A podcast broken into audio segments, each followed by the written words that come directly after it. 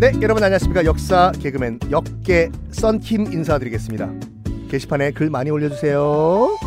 썬킴의 세계사 완전 정보.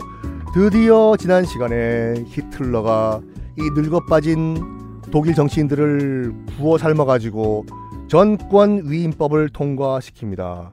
그것이 1933년 3월 24일 통과가 되거든요. 전권 위임법. 현실적으로 이제 역사가들은 1933년 3월 24일 전권 위임법이 바이마르 공화국 의회에서 통과된 이 시점이 바이마르 공화국의 폭망, 나라 망한 그 시점으로 보거든요. 왜냐하면 그 시점부터는 나치 독일 일당 독재가 시작이 됩니다. 1933년 3월 24일 나치가 공식적으로 독재를 시작하는 순간인데 통과되자마자 히틀러가 명령을 내려요. 자기 마음대로 할 수 있으니까 자기 마음대로 의회 아무 힘도 못 써요. 나치당 이외의 모든 당은 다 불법화시켜요. 뭐 파펜 총리 등등등등 뭐 우리가 소속돼 있는 뭐 중도 우파 뭐 3인당이었거든요. 사회민주당이 불법이라고? 왜?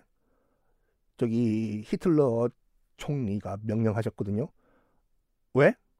아니 수권법 통과된 거 모르세요? 알지. 그래서 거기 따라가지고 히틀러 맘대로 할 수 있거든요. 아니 그건 아는데 히틀러가 왜? 왜라뇨? 어쨌든 당신들이 통과시킨 법이잖아. 어 그건 맞는데 왜? 그때까지 상황, 상황 파악을 못하고 있었던 거예요. 히틀러가 왜? 드디어 히틀러는 숨겨놨던 발톱을 드러냅니다. 법이 정, 법이 통과됐어요. 합법적이에요 지금요. 그렇게 하는 게 히틀러는 나치당 이외 모든 당을 다 해체해버리고 의회를 100% 나치당, 나치오날 파티가 장악을 해버립니다. 그리고 반대파를 철저하게 숙청을 해버리거든요. 프란츠 폰 파펜 다 숙청당합니다. 그때 무슨 생각을 했을까요? 프란츠 폰 파펜. 내가 사람을 잘못 봤나? 내가 뭘 잘못했지? 아마 끝까지 몰랐을걸요. 지가 어떤 행동을 했는지. 자, 이럴 때 하필 힌덴부르크 대통령이 나 죽는다.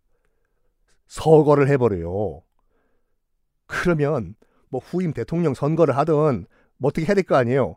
히틀러가 아 수권법 내 맘대로 그래가지고 아 대통령직과 총리직을 합친 새로운 타이틀을 만들어내요. 왜? 지 맘대로 할 수 있으니까. 그게 바로 독일의 챈슬러, 우리말로 총통이라는 타이틀을 만들어내거든요. 총리의 총자와 대통령의 통, 총통. 우리가 보통 말하는 히틀러 총통이라고 하지 않습니까? 이때 탄생을 해요. 막강 권력이죠. 이젠 의회도 없고 의회는 나치당이 100% 장악을 하고 있고 대통령도 없어요. 이제 총리와 대통령을 합친 히틀러 총통의 시작을 알리는 그런 순간이었습니다.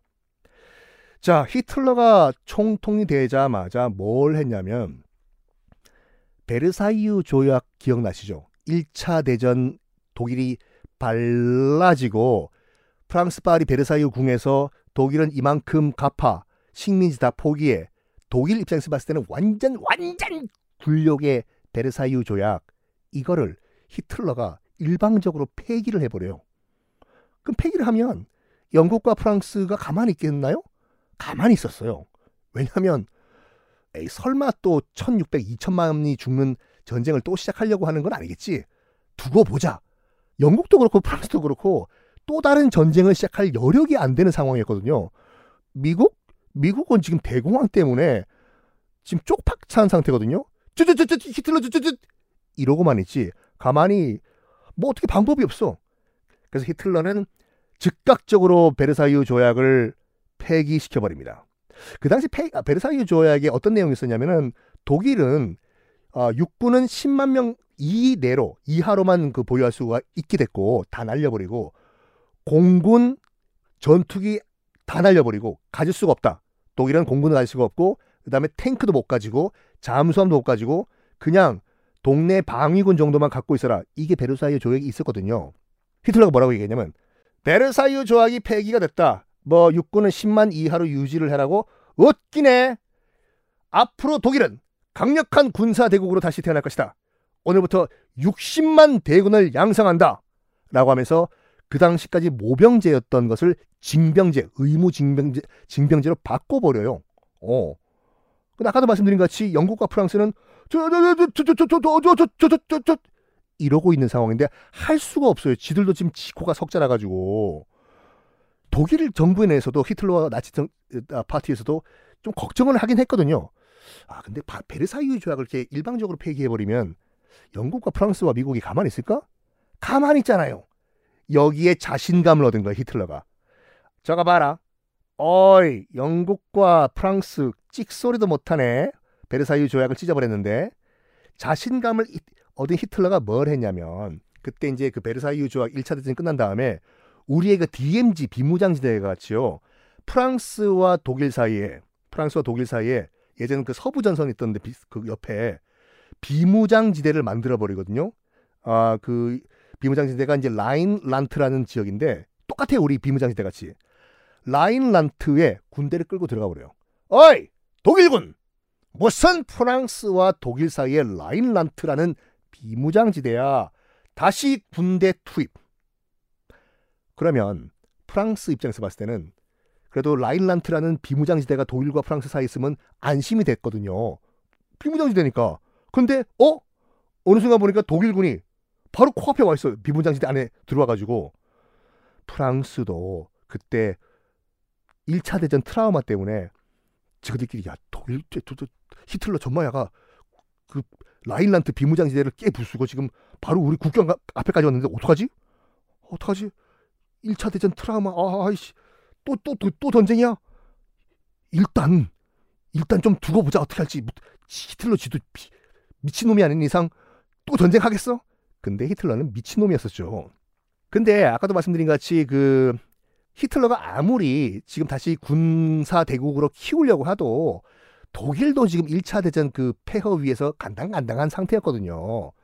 그럼 어떻게 히틀러가 이 군사 대국을 돈이 없는데 키우기 위해서 돈을 버냐? 미국과 똑같은 정책을 시작을 해요. 왜냐하면 미국은 그 루즈벨트의 뉴딜 건설에 몰빵을 해버리지 않습니까? 댐 짓고 고속도로 건설하고 그래서 일자리를 창출했는데 히틀러는 군수 산업에 몰빵을 해버린 거예요. 탱크, 전투기, 잠수함 등등 군수 산업에 몰빵을 해가지고 일자리를 키운 거예요. 근데 군수 산업의 그 특성상 탱크랑 전투기를 만들면 써야 되잖아요. 그래야지 또 다른 전투기와 탱크를 만들어서 일자리가 나는데 쌓아둘 수가 없는 거예요.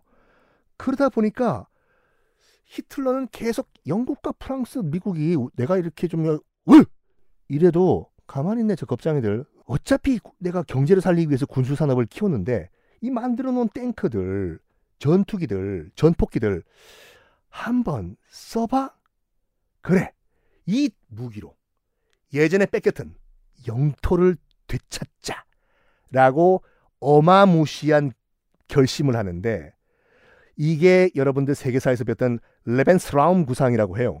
레벤스라움 구상이 뭐냐면은 스칸다나비아 반도, 러시아 일부, 동유럽 전체를 집어삼켜 가지고 게르만 민족의 영원한 터전으로 만들자. 그러니까 여러분 게르만 민족은 독일에서만 사는 게 아니라 오스트리아에서도 살고 폴란드에도 살고 체코슬로바키아에서도 살고 스칸다나비아에서도 살고 그러니까 러시아 뭐 서부죠. 거기도 살고. 그러니까 게르만 민족이 살고 있는 지역은 한꺼번에 뻥 터버려 가지고 게르만 민족의 한 나라로 만들자. 이게 레벤스라움 구상이라고 하는데 이거를 하자. 아 그럼 어떻게 해볼까 맨 처음에 일단 내 고향인 오스트리아부터 병합을 하자. 생각 결심을 해요 히틀러가. 그치? 내가 지금 독일에서 총통을 하고 있지만 내 주민등록증 보면 말이야 본적지가 오스트리아로 돼 있거든. 봐봐 오스트리아야. 자 그래가지고 1938년 오스트리아 총리에게 얘기를 해요. 어이 오스트리아 총리 어, 여차 여차 저차 저차 2차 2차 3차 3차 해가지고 오스트리아를 우리 독일에 병합을 좀 하려고 하는데 아, 우린 땡크 몰고 가기 싫거든. 내 고향이니까 그냥 좋은 말 할 때 평화적으로 그냥 합병합시다. 아? 그런데 오스트리아가 아무리 같은 말을 쓰고 같은 민족이라고 해도 다른 나라인데 그냥 나라를 갖다 바치긴 그렇잖아요. 그래서 국민 투표를 실시한다고 해버려요. 알았으니까 우리 오스트리아에서 국민 찬반 국민 투표를 한번 해볼게요. 여기에 히틀러가 격분을 해요. 내가 좋게 좋게 평화적으로 지금 합병을 하자고 하는데 무슨 국민 투표? 저거들 어디서 야바위야 지금? 그래가지고 1938년 3월 12일 야! 안 되겠다. 탱크 출동! 해서 독일 육군이 오스트리아 국경을 넘습니다. 전쟁까지 불사를 하려고 했던 나치 독일의 육군들의 깜짝 놀란 게 뭐냐면 오스트리아 국경 넘자마자 싸울 준비를 전투태세를 하고 있는데 오스트리아 국민들이 만세 만세 만만세 히틀러 만세 하면서 대환영을 하고 있는 거예요.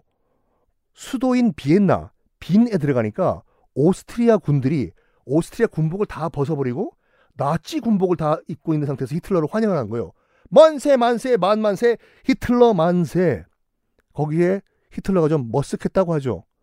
어, 내 동포 여러분 반갑습니다.